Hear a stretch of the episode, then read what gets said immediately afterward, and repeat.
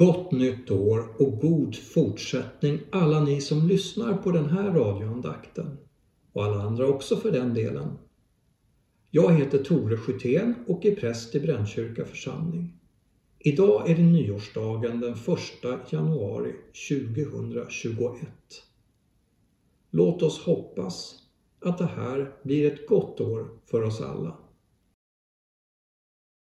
Ur Saltaren 121 jag ser upp mot bergen. Varifrån ska jag få hjälp? Hjälpen kommer från Herren som har gjort himmel och jord. Han låter inte din fot slinta.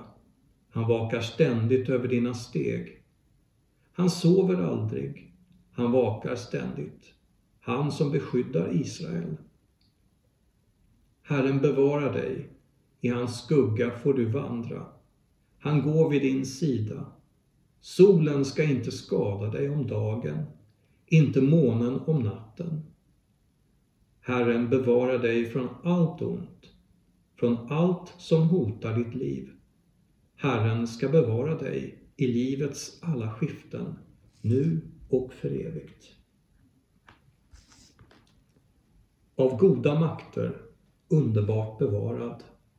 Det främmande och nya väntar jag. Guds nåd är ny var afton och var morgon. Han väntar oss i varje nyväckt dag. Psalm 509 i psalmboken. På nyåret 1944-45 skrevs den här salmen av en man som jag tänkte berätta om. Han är säkert ganska okänd för de allra flesta av oss. Hans namn var Dietrich Bonhoeffer och han levde i en tid av stor ondska och förstörelse. Tiden är 1930-talets Tyskland. Hitler har kommit till makten och nazismen har etablerat sig bland många människor såväl i samhället som i kyrkan. Utåt sett framstår Tyskland som ett enat land där hela det tyska folket står bakom sin ledare. Men under ytan råder en inre splittring som nazisterna till varje pris vill bekämpa. Att ha en annan åsikt än den allmänna är inte bara förbjudet utan också livsfarligt. Vid Hitlers maktövertagande splittrades den tyska kyrkan. Vissa kristna i Tyskland slöt upp bakom nationalsocialismens nya idéer. Men det fanns också andra som inte gjorde det utan valde att ta ställning mot den antikristna fascistiska ideologin. Dietrich Bonhoeffer var en av de senare. Han var präst och tillsammans med andra likasinnade valde han att lämna den rikskyrka som nazisterna bildat och som kontrollerades av staten. Istället bildades den så kallade bekännelsekyrkan som blev ett centrum för oppositionen mot Hitler och nazismen. Bonhoeffer var en av dem som vågade kritisera regimen och som därmed levde ett farligt liv. Han hade ögonen på sig och förbjöds att verka som präst i Berlin där han hade sin tjänst. Men Bonhoeffer, han lät sig inte skrämmas utan fortsatte sin kamp och sitt arbete som präst. Med tiden som läget i Tyskland och i Europa trappades upp och förvärrades blev det svårare och svårare för de kristna i bekännelsekyrkan. Trycket från nazisterna ökade, många präster arresterades och sattes i koncentrationsläger. Vid den här tiden började den tyska säkerhetspolisen Gestapo att söka efter Bonhoeffer. Han lyckades hålla sig undan men visste att han förr eller senare skulle bli arresterad om han inte snabbt kunde hitta ett sätt att lämna landet. Genom sina utländska kontakter fick Bonhoeffer en inbjudan att åka till Amerika som gästföreläsare vid ett universitet. Han beslöt sig för att resa, men ångrade sig och återvände till Tyskland efter bara en kort tid. Varför kan man fråga sig? Och i ett brev till en vän skriver han så här. Jag gjorde ett misstag då jag for till Amerika. Jag måste genomleva denna svåra tid av vår nations historia tillsammans med de kristna i Tyskland. Jag kommer inte att ha någon rättighet att delta i återuppbyggandet av kristet liv i Tyskland efter kriget om jag inte delar denna tids prövningar med mitt folk.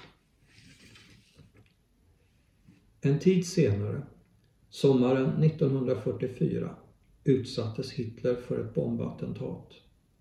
En bomb hade i hemlighet placerats under ett bord där Hitler hade sin arbetsplats. Men av en ren slump undkom han bombattentatet och klarade sig nästan helt oskadd. Genast efteråt arresterades många av Hitlers närmaste officerare eftersom de misstänktes ligga bakom. Ingen annan hade ju tillträde till Hitlers högkvarter. Ganska snart stod det klart att ledaren för sammansvärjningen var en stabsofficerare, överste von Stauffenberg. Han, liksom andra medskyldiga, dömdes till döden och avrättades omedelbart. I jakten på eventuellt flera medskyldiga sökte Gestapo igenom von Stauffenbergs hem. Där fann man en hel del hemliga brev där prästen Dietrich Bonhoeffers namn förekom mer än en gång. Bonhoeffer greps direkt och kastades i fängelse. Han förhördes och efter en tid stod det klart att också han var en av dem som hade medverkat i den inre krets som planlagt attentatet mot Hitler. Bonhoeffer visste att han hade handlat fel. Redan innan han greps hade han sagt att attentatet stred mot Guds vilja. Att ta någon annan människas liv var ju inte tillåtet. Men han tyckte ändå att det var bättre att en människa dog än att lidandet för miljontals människor fick fortsätta. Bonhoeffer visste vad som pågick i koncentrationslägren och hur den judiska befolkningen och hur andra svaga grupper i samhället behandlades. Han visste också att slutet var nära och att det för hans del skulle innebära döden. Det är under hans sista tid i fängelset, nyåret 1944-45, som Bonhoeffer skriver salmen som innehåller de märkliga och hoppfulla orden Av goda makter, underbart bevarad.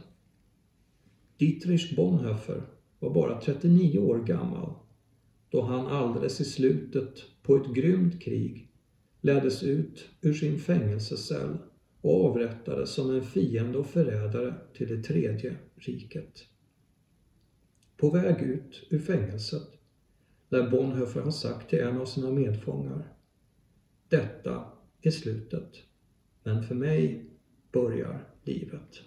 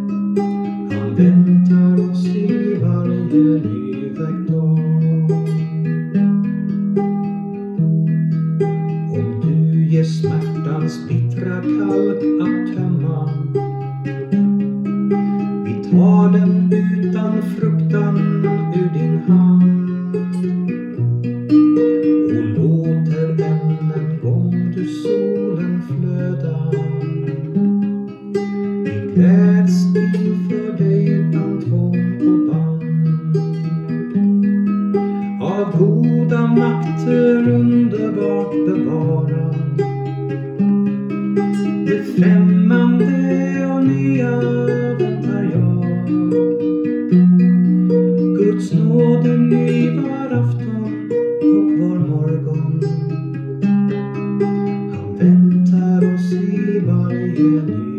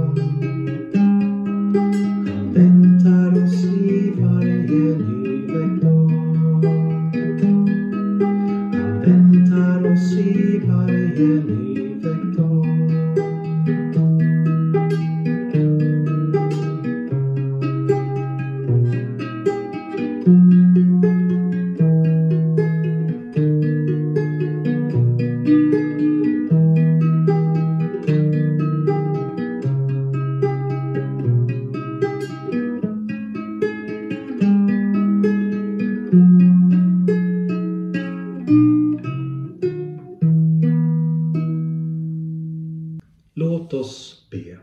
Må Gud välsigna dig med obehag inför enkla svar, halvsanningar och ytliga relationer så att du får leva på djupet av ditt hjärta. Må Gud välsigna dig med vrede över orättvisor, förtryck och utsugning så att du kan verka för rättvisa, frihet och fred. Må Gud välsigna dig med tårar att fälla över dem som drabbas av lidande, övergivenhet, hunger och krig. Så att du kan sträcka ut handen och trösta dem och förvandla deras smärta till glädje. Och må Gud välsigna dig med tillräckligt mycket dåraktighet för att du ska kunna tro att du kan få betyda något för världen. Så att du kan göra det andra hävdar är omöjligt för att komma med rättvisa och godhet till alla våra barn och fattiga. I vår Herres Jesu Kristi namn. Amen. Vi ber Herrens bön tillsammans. Fader vår som är i himmelen. Helgat var det ditt namn. Tillkommer ditt rike. Ske din vilja så som i himmelen så och på jorden. Vårt dagliga bröd giv oss idag och förlåt oss våra skulder så som och vi förlåta dem oss skyldiga äro. Och inled oss icke i frestelse utan fräls oss ifrån ondo. Ty riket är ditt och makten och härligheten i evighet. Amen. Ta emot Herrens välsignelse. Herren välsigne dig och bevare dig. Herren låter sitt ansikte lysa över dig och vare dig nådig. Herren vänder sitt ansikte till dig och giver dig frid. I Faderns, Sonens och den helige Andens namn. Amen. Du lyssnar på Radio Sydväst 88,9. Det här har varit en sändning från Brännkyrka församling. Bibeltexter ur Bibel 2000 Copyright Svenska Bibelsällskapet. Ansvarig utgivare Gustaf Frosteblad. Tänk på att Brännkyrka församling också har en podcast som finns där de flesta podcasts finns.